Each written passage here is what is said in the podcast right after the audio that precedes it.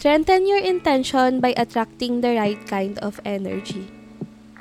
If you want something badly enough, what do you do? You tell everyone you meet. Let's say it's a baby grand piano. You talk about it, think about it, look at pictures of it, visit piano stores, run your fingers up and down the keyboards, dream of what feels like to finally have one of your own, and go to sleep with the piano on your mind. You listen to piano music, read the biographies of great pianists, and dream of playing your own baby grand at parties or recitals. You feel shivers of delight at the mere thought of owning such a beautiful piano.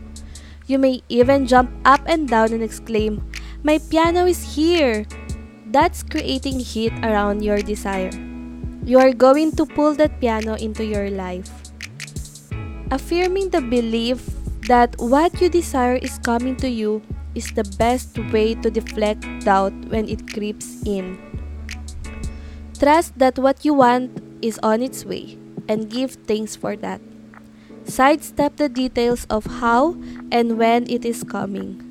Let the source handle those.